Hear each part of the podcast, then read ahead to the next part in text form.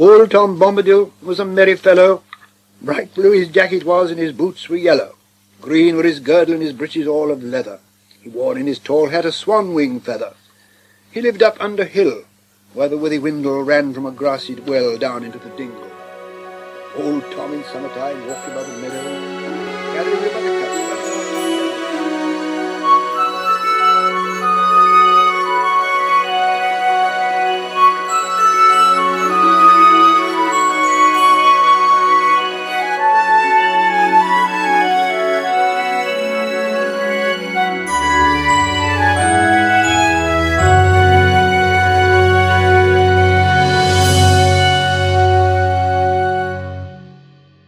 välkomna till åttonde avsnittet av Tolkienpodden.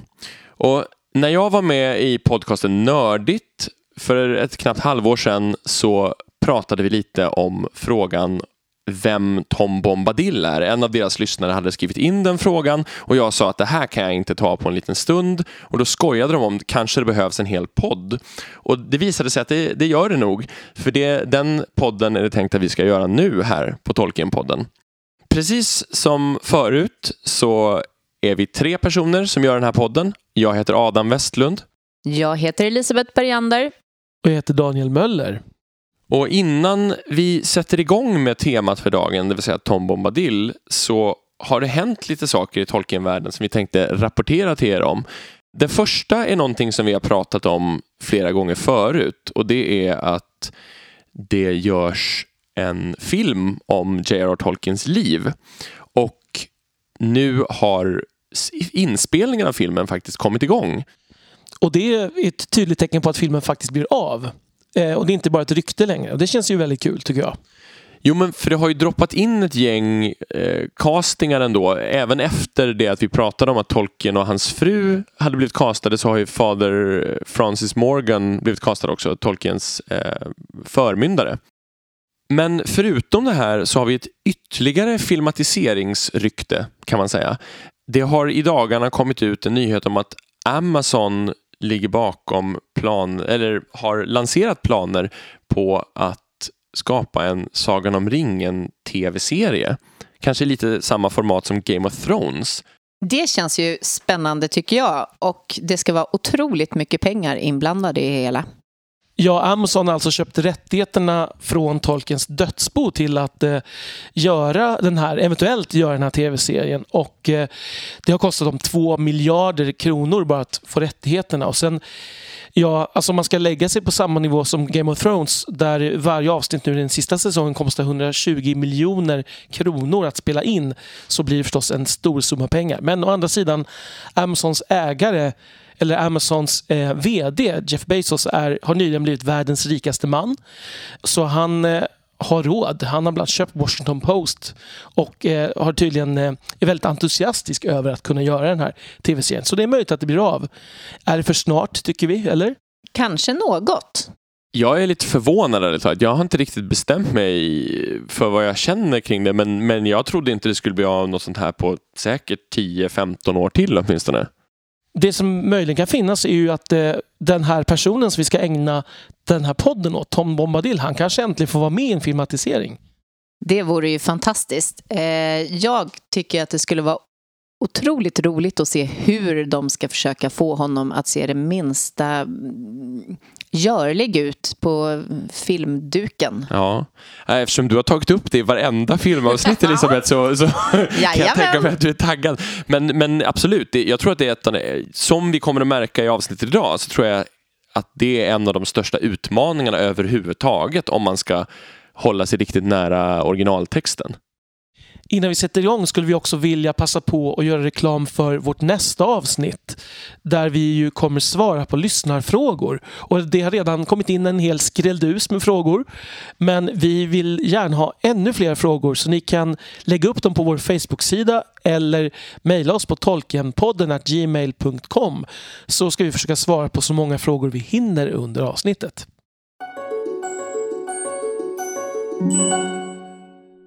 Om vi då ska börja närma oss lite det här med Tom Bombadil så kan det vara lämpligt att börja i eh, Lord of the Rings där han i bokformen dyker upp ganska tidigt faktiskt. Eh, han finns ju inte med i filmen, vilket jag har konstaterat många gånger. Eh, och jag sörjer fortfarande lite grann. Eh, men däremot så dyker han upp i eh, gamla skogen, The Old Forest, eh, vilket de beger sig igenom när de är på väg till Bry. Hobbitarna alltså. Precis.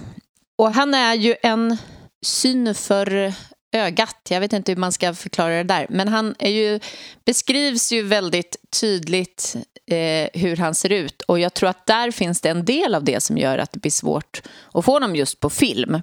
Han är en färgglad historia. Eh, kommer någon av er ihåg precis hur han beskrivs? Ja, gula stövlar, blå rock, långt brunt skägg, fjäder i hatten. Och att få en sån eh, figur att inte se löjlig ut utan faktiskt se ut på ett sätt som man kan ta på allvar. Eh, det måste ju vara en utmaning. Men jag tänker också att en eventuell kommande filmatisering så kanske man kan göra den episoden lite mer lättsam. För den är ju ändå den är lite humoristisk i boken, ska man säga. Eh, åtminstone till en början, även om den får allvarliga undertoner vartefter. Han dyker ju upp när hobbitarna är en extrem knipa. Precis. De har hamnat längst in i The Old Forest, eh, dragna dit av ska man säga, skogens makt eh, längs floden The Withywindle och fastnat i gamla pilträdsgubben eller Old Man Willow som är en sorts trädväsen som har klämt fast både Mary och Pippin. Och eh, att de är i Gamla skogen överhuvudtaget är ju för att det är vägen de tar för att fly undan Svarta ryttarna på vägen till Bri. För er som då inte har läst boken. Men, eh, och här är ju då hobbitarna då fångats av eh, pilträdsgubben. Gamla gubben Pil heter han faktiskt i nyöversättningen. Ja, det minns jag faktiskt inte. Och då är det Tom Bombadil som kommer med sin lilla ramsa trallandes där i skogen och beordrar pilträdsgubben att släppa hobbitarna. Ja, han är ju extremt lättsam i hur han hanterar eh, de mörka makterna som finns runt om honom. Och han gör det väldigt framgångsrikt. Verkligen. Så han bjuder hobbitarna med sig hem till sitt hus och där får de även träffa hans fru Goldberry Gyllenbär i eh, nyöversättningen, hjortrongull i den gamla översättningen. Så att vi har samma terminologi här.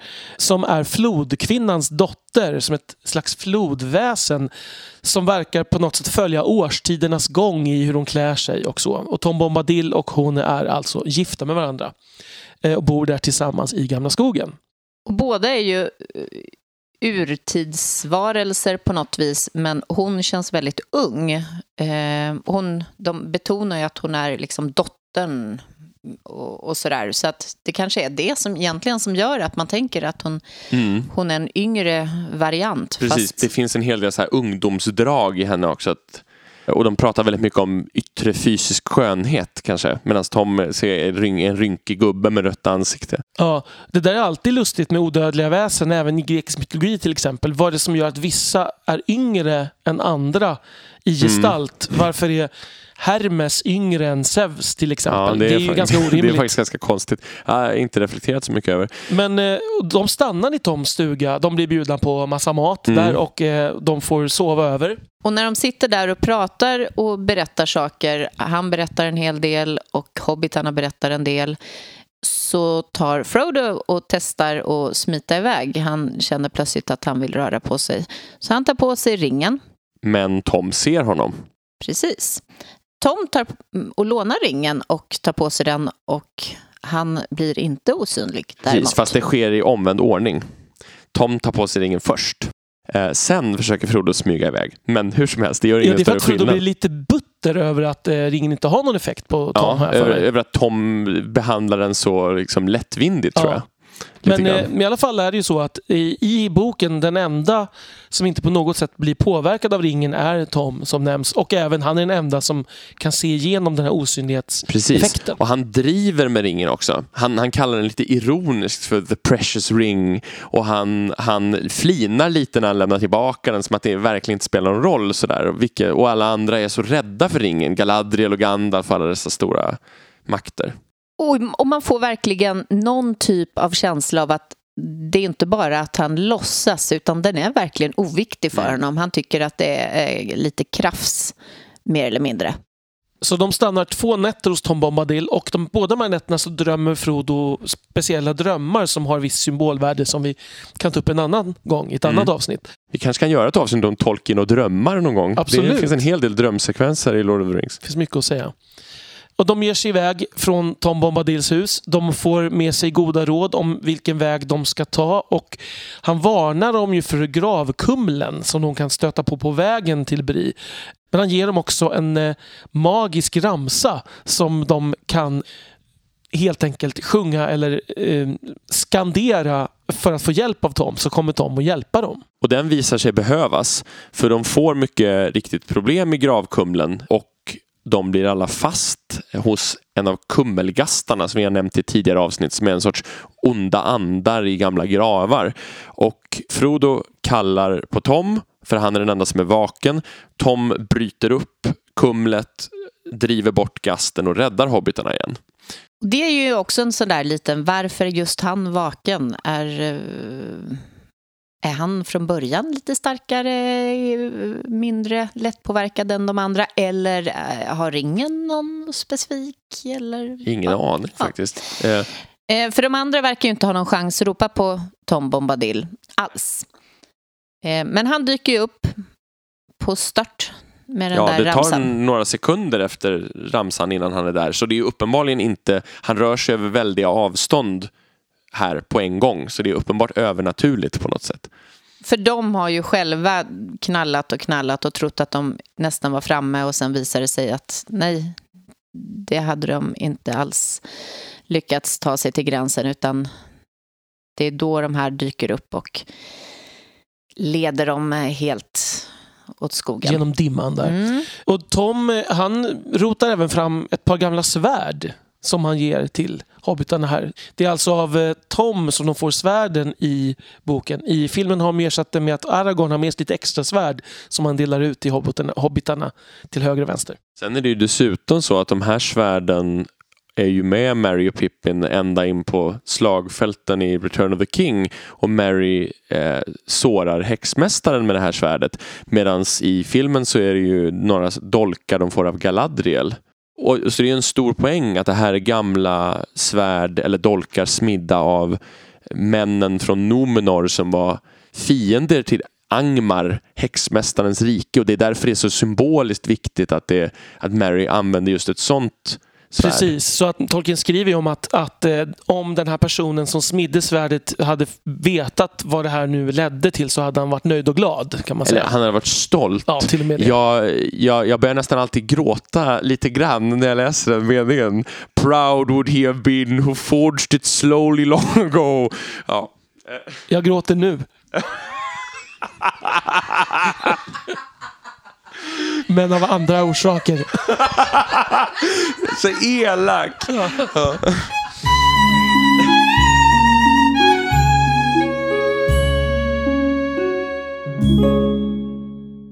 Men när de då har blivit räddade av Tom så för, bestämmer han sig för att föra dem hela vägen till landsvägen så att de inte ska kunna tappa bort sig på vägen till Bree. Och han tar farväl av dem där och sen återkommer han inte mer i historien. Däremot pratas det om honom senare i böckerna.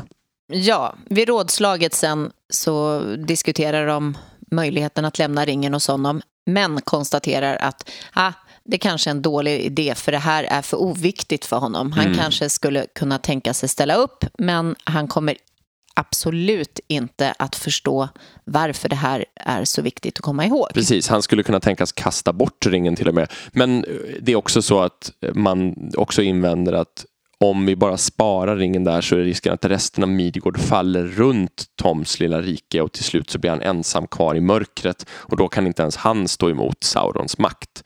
Det är också en invändning som förs Då fram. är han sist kvar precis som han, Han var var. först. Precis. Precis. Och det kommer, vi- det här, allt det här kommer, som låter förvirrande är ju anledningen till att vi gör det här avsnittet. Vi kommer att analysera noggrant eh, vad alla de här mystiska episoderna och uttalandena egentligen betyder. Det som fascinerar mig här, det är ju att eh, om man rent tittar på berättartekniskt så för ju inte Tom Bombadil och eh, den här händelsen för ju inte historien så jättemycket framåt utan det är en, verkligen en avstickare på vägen. Och det är ju på något sätt en rest från att Tolkien tänkte sig en uppföljare till The Hobbit som ju faktiskt är fylld av sådana episoder som egentligen inte spelar någon roll för stora huvudhandlingen. Eh, The Hobbit är ju väldigt episodisk. Och det här i början av Lord of the Rings är också väldigt episodisk. Att, att man får små äventyr på vägen innan det stora äventyret sätter igång när eh, sällskapet lämnar Riftedal skulle man ju kunna säga. Det här har ju Peter Jackson tagit fasta på i sin filmatisering. Att han tar bara med de absolut viktigaste bitarna fram till att de lämnar Riftedal. De scener som man inte klarar sig utan, att introducera viktiga personer och så. Så det är därför som Tom Bombadil inte fick vara med i handlingen. Precis som du var inne på Elisabeth, att han inte för handlingen framåt speciellt mycket. Men jag tänker också att någonstans så tror jag att även om, om ehm, han inte hade varit så inspirerad av att det här skulle vara en fortsättning på The Hobbit så känns det som att det här ändå är så viktigt för honom eh, att det finns med. Eh, det känns som, eller åtminstone så är det den känslan jag har, att det här är någonting som kanske inte fyller en funktion på ett vis för själva storyn men ändå så är det något som han absolut inte ville vara utan.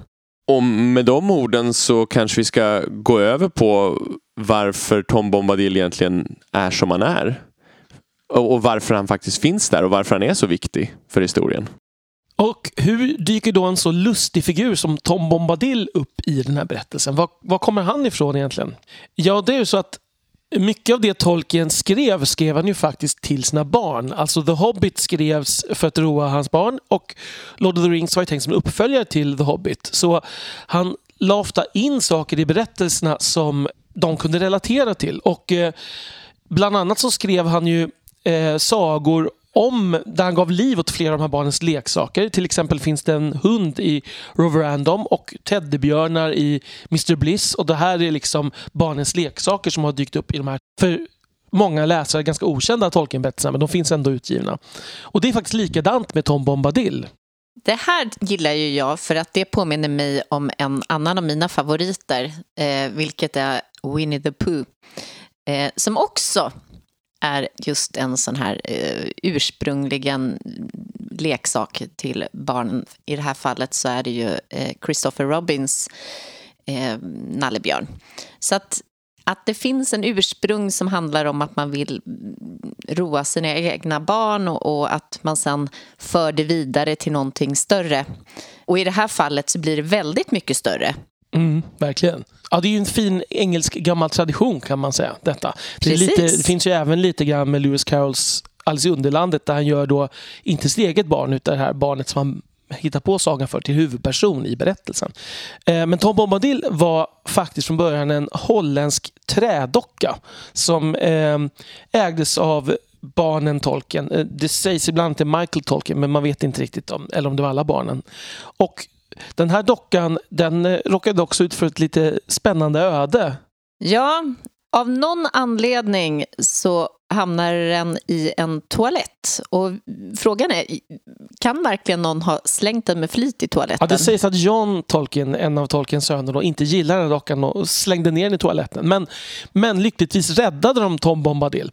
Eh, och Tom Bombadil, den här dockan ser alltså ut precis som han är beskriven i, eh, i berättelsen. Så att det är en docka med klarblå rock och gula stövlar och hatt med fjäder i. Tom Bombadils litterära bana började faktiskt i en dikt eh, publicerade barn i alla fall, som eh, dök upp i eh, Oxford Magazine 1934. Då hade den här dikten ett par år på nacken. Och den här dikten som heter The Adventures of Tom Bombadil, den innehåller även eh, Gyllenberg, alltså Goldberry och Gamla Pilträdsgubben och även Kummelgastarna den handlar då, Tom Bombadil är huvudperson och han strövar runt och möter Eh, flera av de här personerna och de eh, retar honom och tillfångatar honom. Och så här. Gyllenberg rycker ner honom i skägget i floden och sådär. Han stöter även på en grävlingsfamilj som eh, kidnappar honom i princip. Men alla de här incidenterna slutar med att Tom säger sluta upp med det här, gå och lägg dig. Typ. Och de går och sover. Sen tar den här dikten en lite obehaglig vändning när Tom kidnappar Gyllenberg och tvingar henne hem och gifter sig med henne. Men det är ganska klassiskt sagotema samtidigt. Mm, verkligen. Och det är alltså ett utdrag ur den här dikten som ni har hört i ingressen. Tolkien läser själv. Det här med kidnappandet och att vilja gifta sig med någon som kidnappar en. Det gör ju lite ont i en när man nu... Jag tycker ju om Tom Bombadil mycket som, som eh, person i Lord of the Rings och det känns lite jobbigt att han har även den bakgrunden. Det får man erkänna.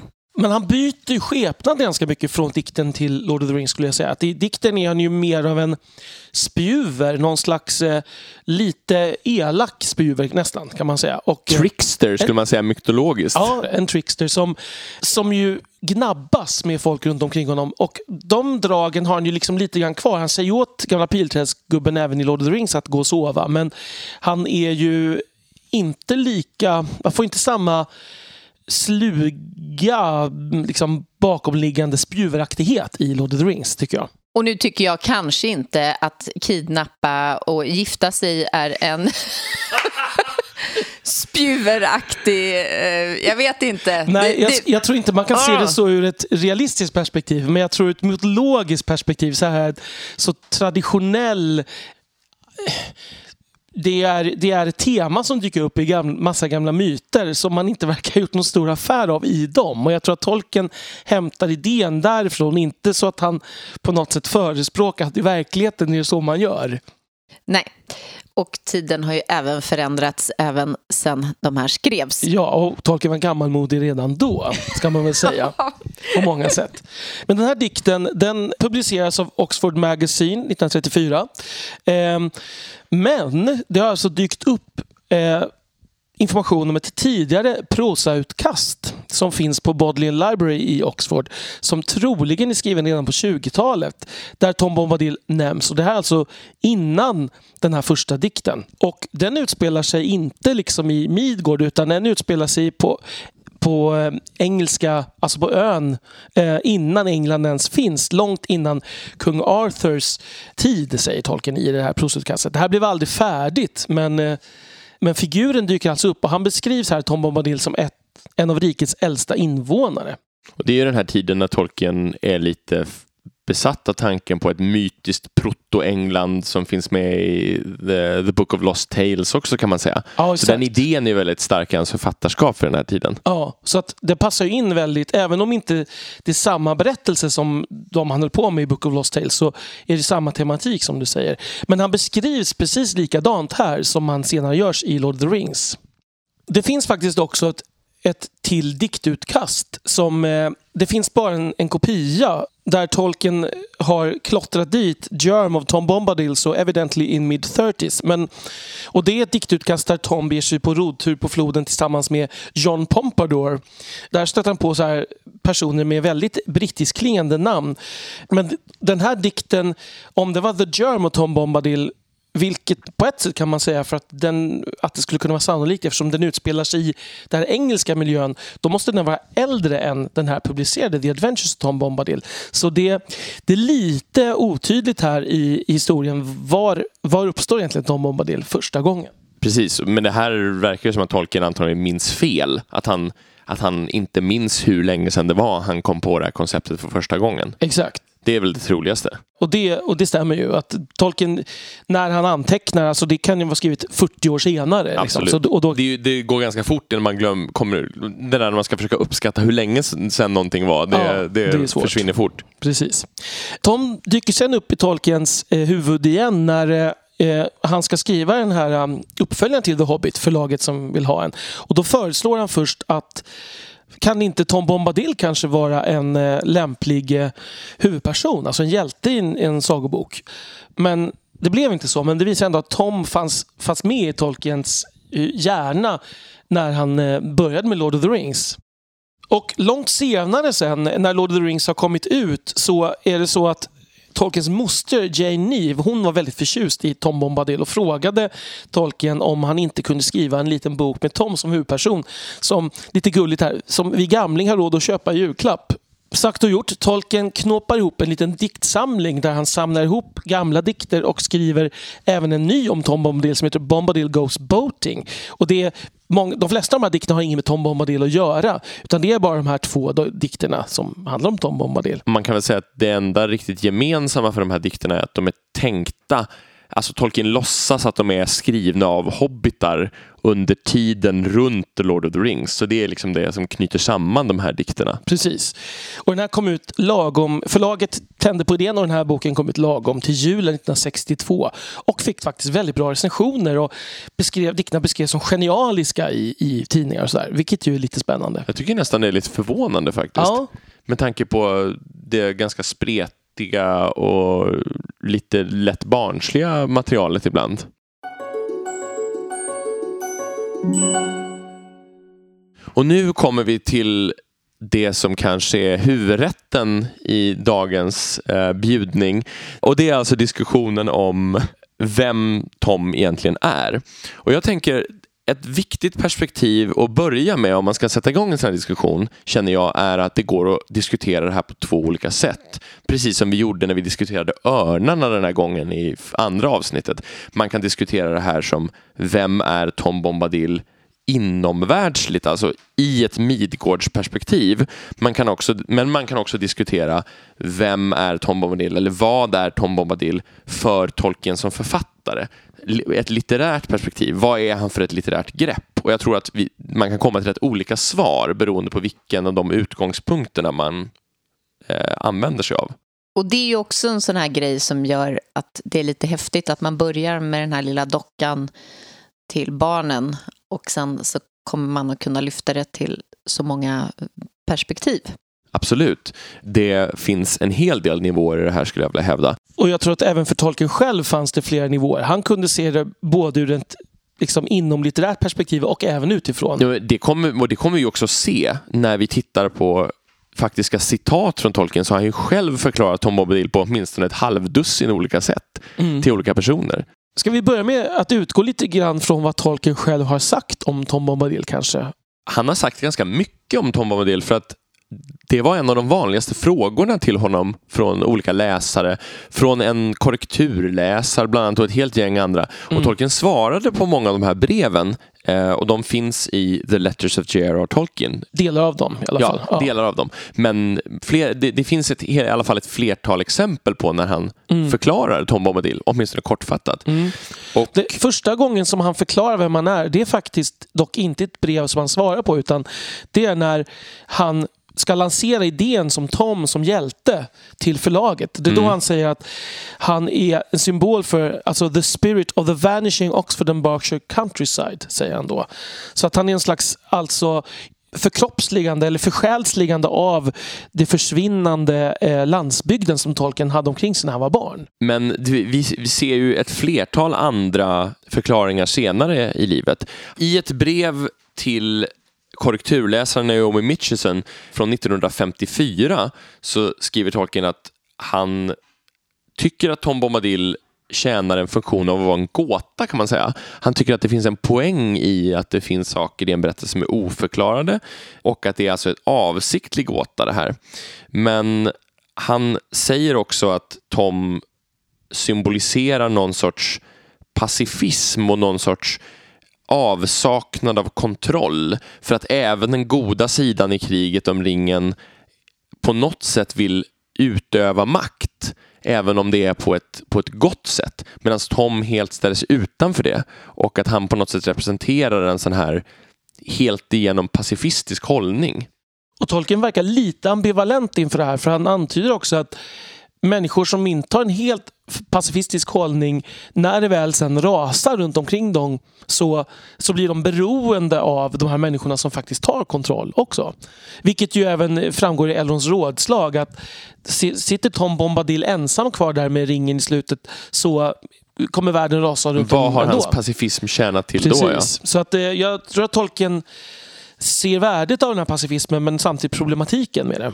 Sen har vi ett brev till, ett brevutkast snarare ska jag säga, till Peter Hastings. Vem är han nu igen Daniel? Ja, Peter Hastings han ägde en katolsk bokhandel i Oxford då, och Tolkien var ju djupt troende katolik så man kan tänka sig att de har haft korrespondens eller att Tolkien åtminstone har varit i den här bokhandeln skulle jag kunna tänka mig. Och Peter Hastings skriver ett brev, om jag inte minns fel, att han, han ifrågasätter om Tolkien inte har liksom gått över gränsen lite grann när det gäller teologin eh, och ifrågasätter liksom Tolkiens kristna budskap i Lord of the Rings lite grann. Och då frågar han också om hur ska man egentligen tolka Tom Bombadil och undrar om han är Gud. Ja, för att det är nämligen så när hobbitarna frågar Gyllenberg, vem är Tom Bombadil? Då svarar hon bara han är först. He is. Ja. Precis. Och då antyder, eller då kopplar den här Peter Hastings ihop det här med eh, det Gud säger till Mose. Han säger jag är den jag är. Men Tolkien menar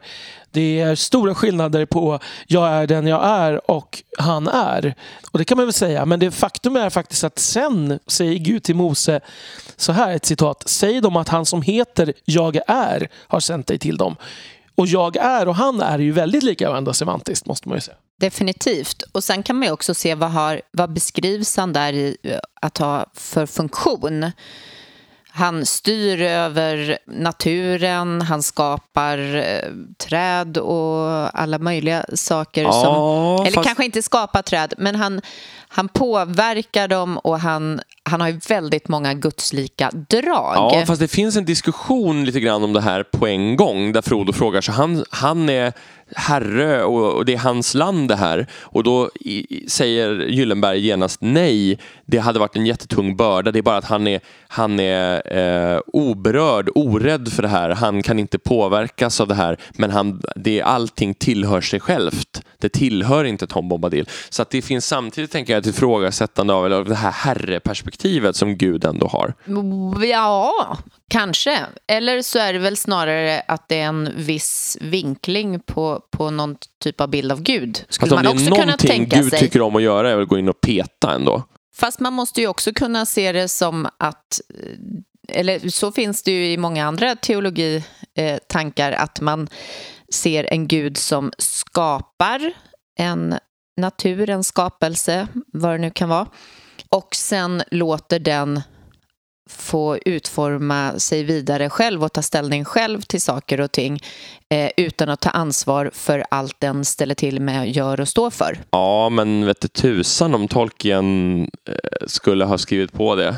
Nej, alltså det här är ju en tolkning man kan göra. Eh, men jag tror att för Tolkien och, det, och nu är det inte säkert att... Jag tror att Tolkien... På ett sätt ville han ju att vi skulle, som läsare skulle tillämpa våra egna tankar på den här berättelsen. Att den inte var en allegori. Så jag tror att han skulle vara nöjd att vi sitter här och tillämpar våra egna tankar. Men för Tolkien som djupt troende katolik, som jag redan har nämnt, så tror jag att själva tanken på att han skulle placera Gud i sin berättelse skulle vara ganska främmande på det sättet. Alltså det finns ju en allsmäktig Gud, Gud även i Tolkiens värld, men han går inte omkring på jorden. Liksom. Och det ska vi kanske prata om lite senare så det blir, vi får lite mer enhetlighet i, i det här. Det man kan möjligen kan kanske säga då, det är att Tolkien, som man gör på många andra ställen, han lånar uttryckssätt och språkbruk från Bibeln utan att för den skull låna hela konceptet. Jag tänker att det finns mycket i Tolkiens eh, skrivande som, som har bibliskt språk. Och det här kanske är ett sätt, jag tror inte att, jag tror att någonstans i bakhuvudet fanns säkert den här eh, jag är i, när han uttrycker han är. Men det behöver inte betyda att det är en allegori för Gud utan det kan bara betyda att han använder språk som han ja, tagit det, det finns en influens i bakhuvudet på något Precis. sätt. Men tillbaka till det här brevet till Peter Hastings. Tolkien svarar alltså, eller tänker svara på brevet, skrivit utkast och han tycker inte att man behöver filosofera så mycket kring Tom Bombadil och skriver sen att Tom representerar, eller är kanske någon slags motvillig allegori för science, eller, alltså naturvetenskap. Och motvillig då i det här fallet är Tolkiens motvilja mot allegorier vid första anblick så kan det låta ganska konstigt det här tycker jag. Att han är en sorts allegori för vetenskapen. Men det, när jag har funderat några varv till på det så tycker jag inte att det är så underligt längre. För att om man tittar på vad som förenar Tom Bombadils olika sidor, eller det vi vet om Tom Bombadil, så är det att han är väldigt förtjust i tingen och kunskapen för dess egen skull. Han berättar allt möjligt utan att ha något riktigt syfte med det. Han är väldigt intresserad av att veta saker men han är väldigt ointresserad av att använda kunskapen. Och det jag tänker Tolkien gör senare i livet jämförelse med att man skulle kunna tänka sig att Tom representerar vetenskaper som zoologi och eh, botanik jämfört med till exempel jordbruk. Därför att han han vill inte ha kunskapen i någonting. Han vill inte ha kontroll, han vill inte använda. Kunskap är verkligen inte makt för Tom Bobadil. Utan det är bara den renodlade önskan om att finnas där, att känna till, att förstå. Som någon slags essens av naturvetenskap utan tillämpning. Precis, exakt. Och jag tänker att Tom Bombadil är, har ett drag av det och ett drag av något, någonting som jag tänker har väldigt mycket gemensamt med sådana här mindfulness och sådana teorier. Att han liksom befinner sig hela tiden extremt mycket i nuet. Han oroar sig aldrig för någonting. Två sekunder efter att han har räddat hobbitarna ur pilträdet så bjuder han dem på middag. Att, att han, han, är, han bara är hela tiden. Han var ju inte orolig även när han räddade dem ur trädet. Nej, heller. precis, men när de tackar honom efteråt och försöker liksom prata med honom så säger han bara nej, nu ska vi äta middag. Och verkligen i meningen efter. Och det, det, på något sätt är den här totala bortkopplingen från mänsklig ångest eller planering, eller förstår ni vad jag, vad jag fiskar efter? Kunskap för kunskapens skull, inte för att använda den till mm. något. Och extremt varande i nuet mm. på något mm. sätt. En ganska härlig inställning.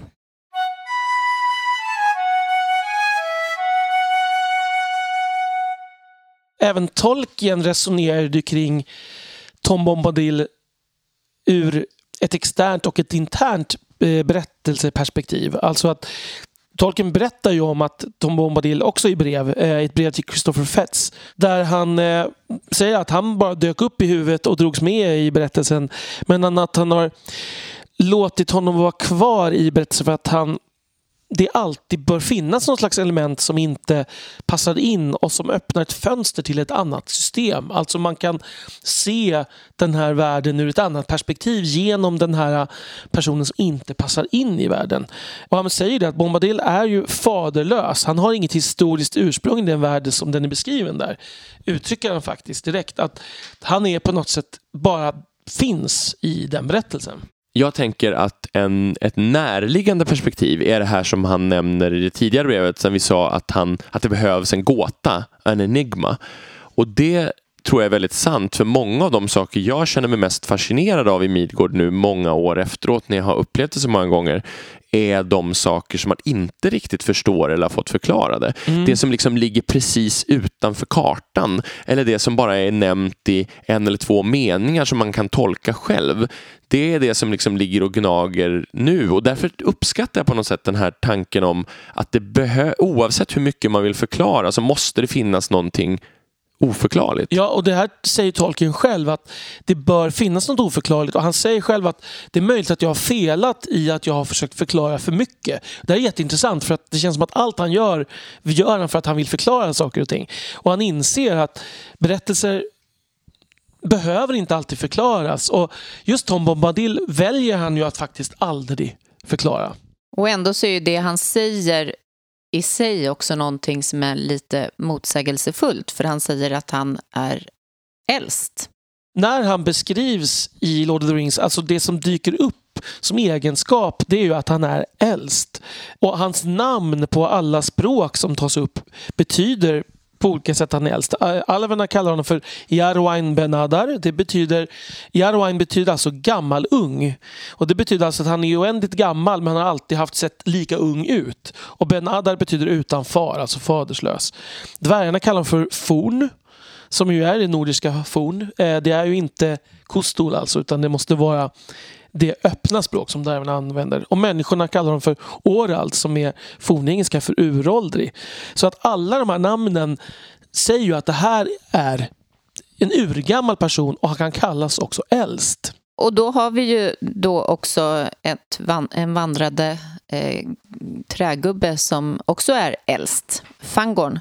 Han hävdar sig också vara äldst och det finns flera andra problem med det här så att man skulle kunna säga att det är väldigt många som är äldst i Tolkiens Midgård. Eh, men Tom Bombadil kallar sig också äldst flera gånger eh, faktiskt när han berättar för hobbitarna. Så man vin han vinner kanske då om man tittar på hur många gånger man säger att man är äldst? ja, um, han säger, när Frodo frågar vem han är egentligen så svarar Tom Bombadil att han är väldigt gammal, att han är äldst att han var här före floden och före träden, att han minns den första regnsdroppen, han gjorde stigar före människorna, han såg hobbitarna anlända, han fanns här före gravarna och kungarna, han var där när alverna passerade västerut, vilket alltså är många, många tusen år tidigare.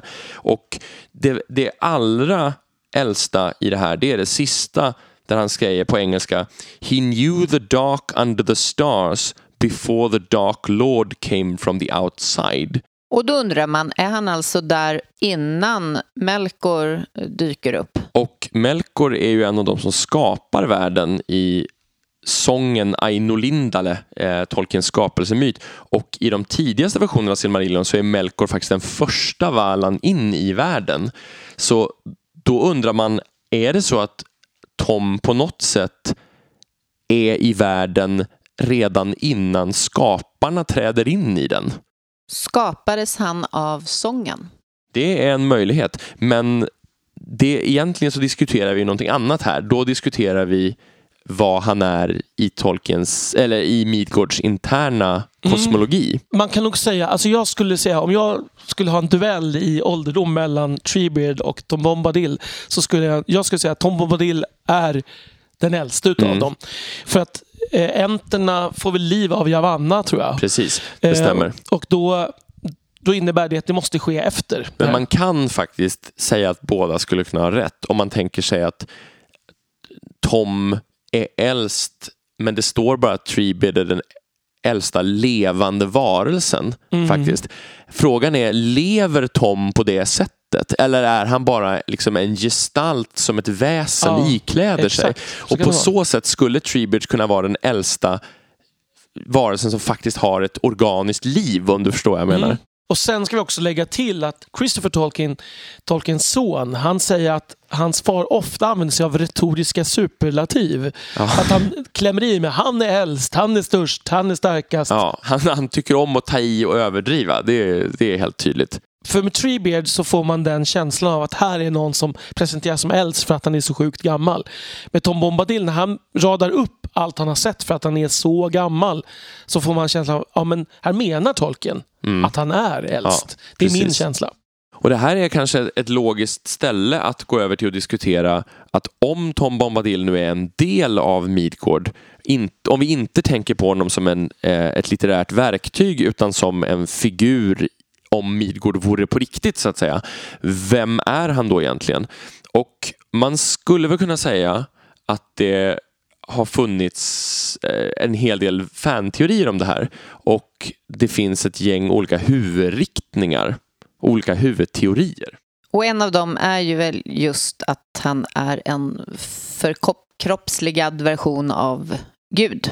Det, det, är en ganska vanlig teori, men den tror jag att vi kan avskriva nästan på en gång eftersom Tolkien så många gånger i sina brev säger “There is no embodiment of God in my creation”.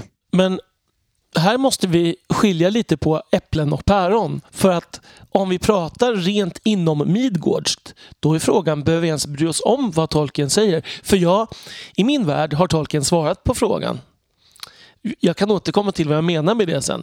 Mm. Så jag skulle säga att alla de här fanteorierna faller på att Tolkien faktiskt har svarat. Så att men om vi ska prata om inom Midgårds så kan det fortfarande mycket väl vara så att, att eh, Tom Bombadil är ett förkroppsligande av Gud. Om man väljer att se det på det sättet. Ja, samtidigt så tycker jag inte ens att dialogen mellan Frodo och Goldberry antyder det riktigt. Så att eh, jag, jag köper inte riktigt den, den... Jag tycker det, åtminstone att det finns andra inom Midgårdska teorier som jag tycker känns mer eh, plausibla. Ja, det är inte riktigt den dialogen som jag skulle ta det ifrån i så fall, utan då är det andra, andra saker. Till exempel alltså den här beskrivningen att han är äldst skulle ju kunna vara ett tecken på att han faktiskt är den som fanns först. Eh, och där att han är faderlös, alltså han har inget ursprung. Det är ett gammalt teologiskt dilemma. Om Gud skapade världen, vem skapade då Gud? Men om Tom Bombadil då är alltså är äldst och faderlös, kanske han helt enkelt är Gud. Och om man då är äldst och faderlös så faller ju en hel del av de här fanteorierna skulle man ju också kunna mm. säga. En av dem är ju att han skulle vara en eh, förkroppslig, en version av en Valar. Precis. Det vanligaste är kanske att han skulle vara Aule, men ibland så pratar man lite, lite allmänt om att han skulle vara en Vala. Jag tycker att det här är en av de svagare teorierna. Framför allt för att jag tror att Gandalf skulle aldrig inte påtala eller inte märka att en Vala fanns mitt ibland Nej, dem. Nej, exakt. Det, och och de, alltså, vi har ju koll på vilka de här valar är. Alltså de olika... Ja, de är eh, namngivna de är allihopa. Namngivna. Och det känns väldigt o, som en orimlig slutsats ja. rent i, i, inomberättsligt att han skulle vara en Precis. av dem. Den, den kanske vanligaste slutsatsen, ännu vanligare att det här skulle vara en representation av Eru, alltså av Gud, är att han skulle vara en maja. Och en maja är en sorts lägre stående gudaväsen. Väldigt många viktiga karaktärer i Tolkiens författarskap är major. Till exempel Gandalf. Saruman, Sauron, Melian och kanske även örnarna faktiskt eftersom de är väsen satta eh, i fågelgestalt att vakta över Midgård. Det här är en väldigt vanlig förklaring men den tycker jag har en viktig svaghet och den är att alla andra majar i berättelsen, Gandalf, Saruman och även Sauron själv är ju på något sätt underställda ringens makt. De är antagligen oroliga över den, besatta av den och Tom står helt och hållet över eller vid sidan av ringens makt. Och om han var en vanlig maja, varför skulle han då vara opåverkad av den här? Han kan vara en större, starkare maja än Sauron. För ringen är ju ändå en del av Sauron, tänker jag. Då skulle han nog vara den mäktigaste Majan, kanske i konkurrens med Ilmare eller Ionwe, de, de största och viktigaste majar på andra sidan havet. Jag vet inte om jag köper den teorin heller riktigt, därför att jag tycker att den, den, den funkar, men jag tycker att den inte blir så intressant i förhållande till det som gör Tom unik. Ja, det kan jag nog hålla med om. Det finns ju andra närliggande teorier men som på något sätt introducerar andra andliga koncept lite grann i Tolkiens värld. Det finns ju den här teorin att han skulle vara någon slags naturande. Och det som talar för det, det är ju att Goldberry, alltså Gyllenberg, beskrivs ju som flodkvinnans dotter. Det här måste ju vara någon typ av naturväsen, alltså dryader eller hyader precis. eller najader. Så. Nymfer. Nymfer. Precis, och att Tom också skulle vara någon typ av naturväsen, alltså nästan som en pan får jag eh, vi, vi har, vi har, eh, Det är en ganska vanlig teori bland de författare som har skrivit om Tolkien och tolkat honom. Och en sån Eh, ett sånt ställe är när man diskuterar på Elrons rådslag och Galdor, en av deltagarna på rådslaget, säger att han inte tror att Tom Bombadil kan hålla emot Saurons makt. För då, och då säger han Power to defy our enemy is not in him unless such power is in the earth itself. Det anknyter till en lite annan vinkling på att han faktiskt skulle vara ett förkroppsligande av hela Arda, alltså hela jorden. Att han skulle vara ett slags fadernatur mm. eh, i parallell då med, med moder Gaia i, i grekisk mytologi. Man kan ju säga att det är åtminstone ganska närliggande, även om det är en mycket större roll, så är det ganska närliggande till det här med naturväsen. Men Precis. jag tänker att det här med naturväsen är värt att gräva lite mer i. Förutom det här du säger med Goldberry så har vi faktiskt fler sådana här exempel på förkroppsligande natur än vad vi tänker på. Vi har eh, Goldbergs mamma själv då, The River Woman. Vi har Old Man Willow. Eh, vi har huornerna som ju är någon sorts liksom mellanting mellan Enter. enter och träd. Och vi har faktiskt en, något som jag tror många inte tänker på, berget Karadras som de stiger över som beskrivs som att den har en egen agens, att berget motarbetar brödraskapet och har en ande eller vilja. Så jag tycker Tolkien känns inte främmande för den här typen av s- animistiska skapelser. det, det är på något sätt ändå så att Tom får en lite särställning bland dessa Mm, väsen, skulle man absolut. säga, med, som han beskrivs. För han är också samtidigt någon slags herre över andra sådana väsen. Samtidigt står han ju lite utanför. Alltså, det, det som talar för den här personifikationen av hela landet eller av hela världen är väl det att han, han är så icke-rationell. För, eh, han har ing, känns inte som att han har något syfte. Han, han har ingen riktning. Han är helt ointresserad av makt eller kontroll. Han, är, han bara är. Ja, han har makt över dem, men han har ju ingen önskan om att förändra dem på något Nej. vis. Han, Eller använda. Han, eh, nej. Och han tycker att de kan sova och, och sluta begrava hobbitar och sådär. Men han vill ju inte på något vis, verkar det som, göra dem speciellt mycket godare än vad de är. Det finns ju också en tolkning av det här att han faktiskt är hela det fysiska universum. Att det är om man skulle översätta, ja min alviska ska jag säga, min quenya är lite ringrostig. Så jag vet inte om det här stämmer men att översättningen av he is på eh, quenya skulle bli ea. Som är alltså de ord som Eru, Gud, yttrar när han skapar världen. Och det är också namnet på världsalltet. Precis. Men kan vi få ett fullt böjningsmönster på verbet att vara på Quenjad? En icke vara. Och det är ju en intressant teori tycker jag. En annan grej som jag tycker är lite spännande det är att det finns en teori som är att han skulle vara Ainurs musik förkroppsligad. Alltså Ainurs musik, det är alltså Aino Lindale som Adam nämnde tidigare. Och det är ju alltså den skapelsemyt som Tolkien har. Och det som jag tycker kan tala för det här det är ju att Tom Bombadil allt han säger går att läsa som vers i princip. Allt, eh, om man bara läser ser det inte ut som vers. Eh, ibland så, så står det skrivet som dikter i texten men ibland så är det bara vanlig prosa. Tills man börjar läsa det högt eller höra någon läsa högt. Då ser man att det följer ett rytmiskt mönster i princip allting han säger. Någon slags blankvers. Det, in, in, det finns en del rim liksom, i själva Ja. prosan och så. Och han börjar tvångsmässigt sjunga hela tiden. Hela hans väsen är sång och dans på något sätt. Exakt. Det finns ju en eh, engelsk eh, Tolkien, eh, vad ska man säga, mm, forskare, Tom Shippey, som har dessutom lite samma karriär som Tolkien själv. Men Han har också skrivit ett antal böcker om Tolkien och han drar paralleller till eh, eh, sjungande trollkarlar i Kalevala som är den här finska mytologiska berättelsen som Tolkien älskade. Som man vet att han har läst och studerat. Och eh, även eh, David Elton Gray, som är en annan som har skrivit om detta, han pratar om trollkarlen Väinämöinen som också får sin makt genom hur de behärskar sång och kunskap snarare än att de uttrycker makt genom att äga eller, eller styra över saker och ting. Och eh, även Väinämöinen sjunger hela tiden och det innebär att man har makt över någonting genom att man, man känner till var de kommer ifrån och vad hur man uttrycker detta i sång. Alltså det finns något lite parallellt till jojk också, samisk tradition här. Och då är det också så att Väinämöinen är också äldst av allt som lever. Så den här parallellen finns ju. Och den, just det här att sången skulle kunna vara en parallell till Ainurs musik tycker jag är lite spännande, även om jag inte vet om jag tror på det. Det är jätteintressant. När vi ändå håller på och pratar om det nordiska eh, så skulle jag vilja kasta in den här Odens-jämförelsen som ibland har gjorts också. Att man vet att åtminstone en av stroferna i en av Bombadil-dikterna nämner ett, en whisker, ett morrhår, eh, på en utter. Och det är en referens till en fornnordisk historia där en figur som heter Otter som är i utterform dör, av misstag dödas av tre asar och de måste betala med guld och det, det sista de måste göra är att täcka utterns morrhår med en magisk ring.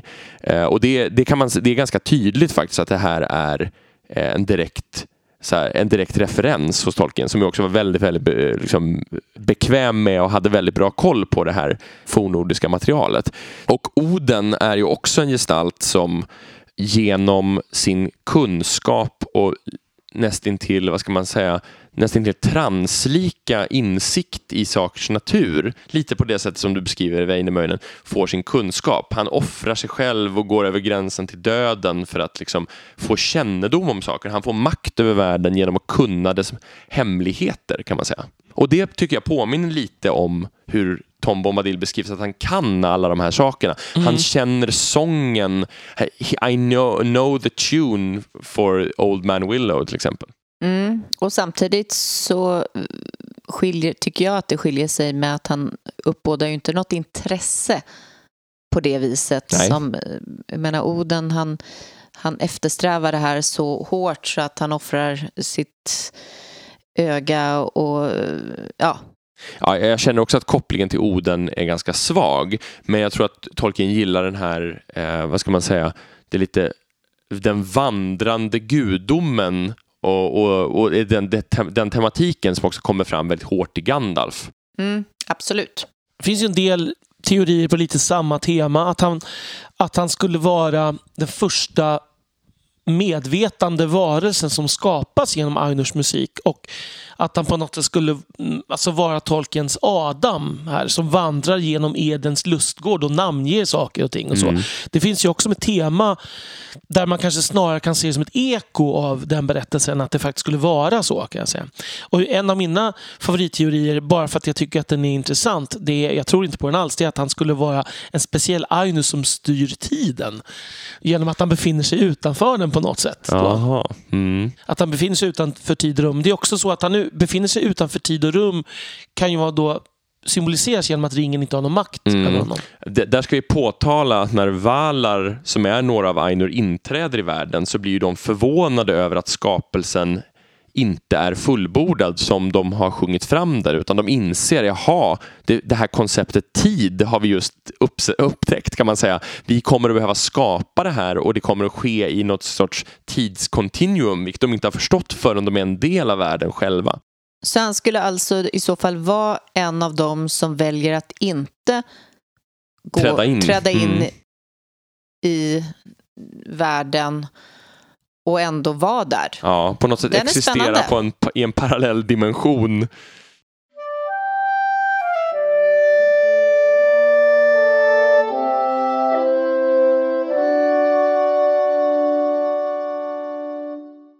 Ja, nu har vi ju gått igenom kanske några av de vildare teorierna. Ja, det här. finns ännu vildare teorier. Det finns några som säger att han är en symbol för tolken själv i ja, berättelsen. Mm. Och att, eller att han är vi som läsare. Och så finns det en, en teori om att han skulle egentligen vara en ond makt.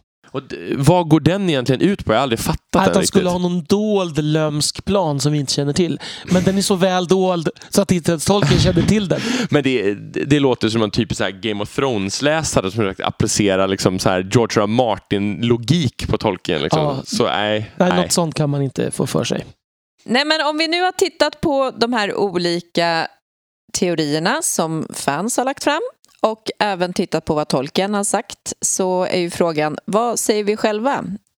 Man kan tänka på olika sätt kring författarens egen åsikt om sitt verk. Och jag, jag gillar verkligen att göra tolkningar inom litterärt. Jag tycker att det är väldigt kul att spekulera i vem skulle Tom Bombadil kunna vara så.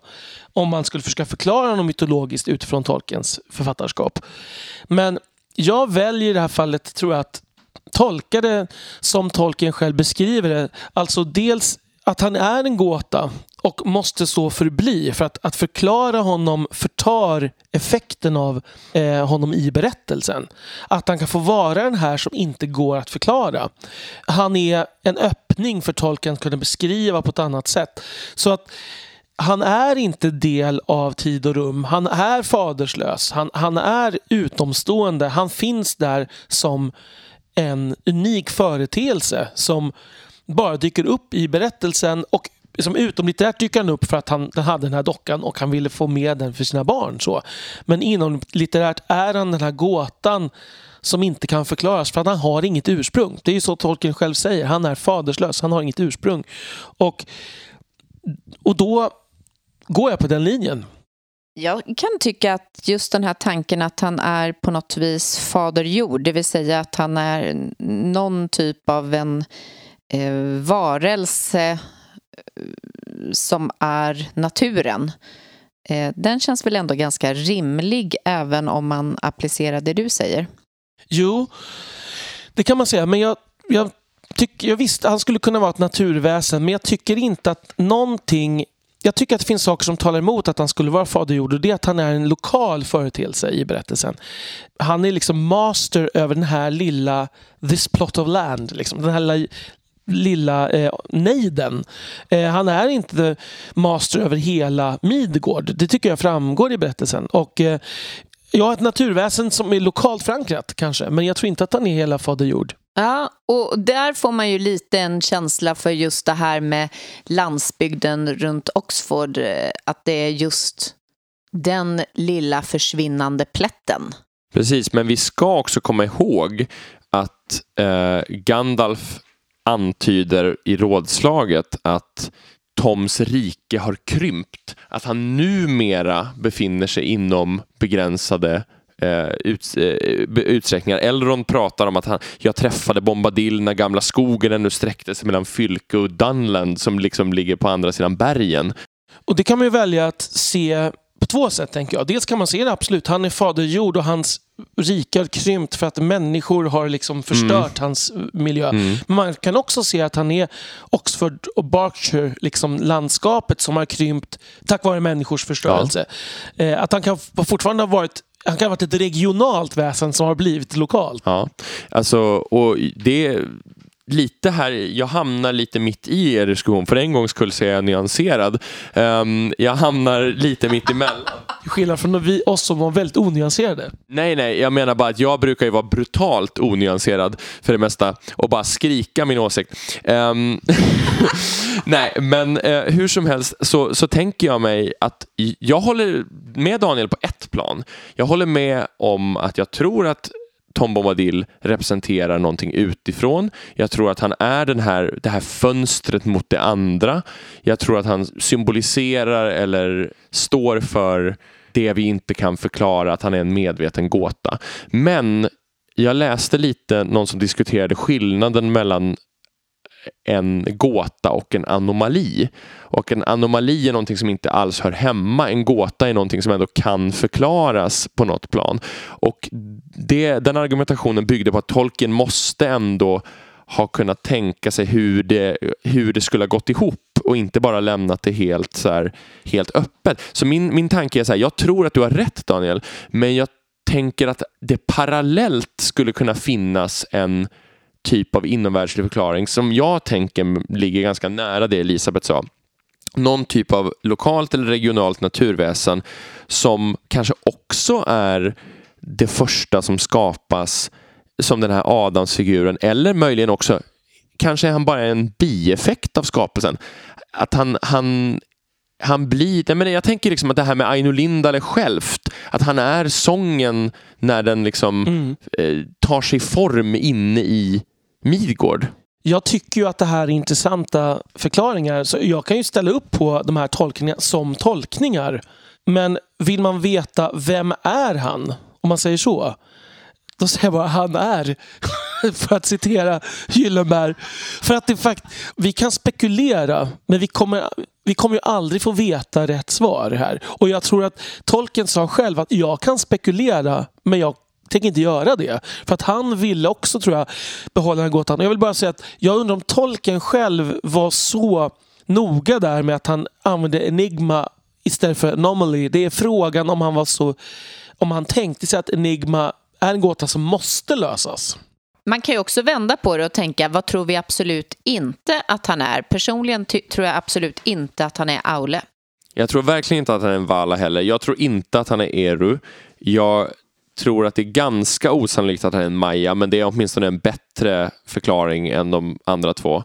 Jag tror att, han, eh, att de enda som finns kvar är de här andra väsenteorierna. Det finns ju någon som är knutet till att i gamla versioner av Silmarillion så inträder det other orders of spirits till exempel. Och det finns ju de här ren naturväsen-tolkningarna. Där någonstans måste en inomvärldslig förklaring landa, tänker jag mig. Jag gillar också den här eh, tanken att han är att han är på något sätt ett väsen som, som som är som en bieffekt som du beskrev. Alltså att han är, och därmed också står delvis utanför Mm. världen. För jag tycker ändå att det är någonting där, alltså jag, ja, det finns någonting i just det som jag tycker många av de andra förklaringarna saknar. Att han blir en del av världen. Mm. Och jag tycker att hans poäng är att han är inte riktigt en del av världen. Han påverkas inte av världen, även om han påverkar den. Mm. Ja, det, var, det, var lite, det var just lite det jag fiskade efter när jag, sa, när jag försökte använda ordet bieffekt. Att jag tänker att, liksom, att han, jag tänker mig Valar som skapar världen och träder in i det här tomma, obyggda som de inser att de måste skapa. Och Melkor kanske rusar först liksom, i det här ha-begäret. Och så redan då står en gestalt och ser dem träda in. Det, det, den bilden tilltalar mig. Ja, någonstans så, så är han ju verkligen världen ändå. Men då, då är vi egentligen mer överens säkert på ett plan än, än oense i alla fall. Alltså att det här att han det jag menar med att han är en gåta, det är att det här att han står utanför. Jag kan se det som du säger, den här gestalten som står och ser på när, när världen på något sätt tar form. Det är ju att stå utanför världen på ett sätt. Det skulle vara en liten härlig tanke att tänka att när de, om, om han nu skulle vara en förkroppsligande av den här sången, eh, skapelsesången, hur han liksom fick en ny färg på strumporna eller sådär av, av eh, Melkors envisa “jag tänker inte sjunga som alla de andra”. Fine, you're out of the band.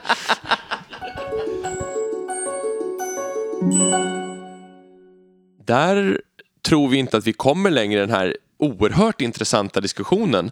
Men jag, jag har verkligen uppskattat att höra vad ni tyckte om det här. För att jag tyckte att, jag tyckte att man, jag, mina tankar utvecklades väldigt mycket av att bolla idag. Mm, jag håller med. Och jag skulle vilja säga så här. Är det så att ni lyssnar och har egna teorier om vem Tom Bombadil är så mejla gärna oss eller skriv på Facebook-sidan.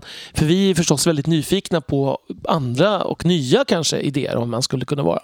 Men då återstår väl inte så mycket mer än att tacka för att ni har lyssnat och hoppas att ni återkommer till nästa avsnitt där vi alltså hoppas gå igenom lyssnarfrågor.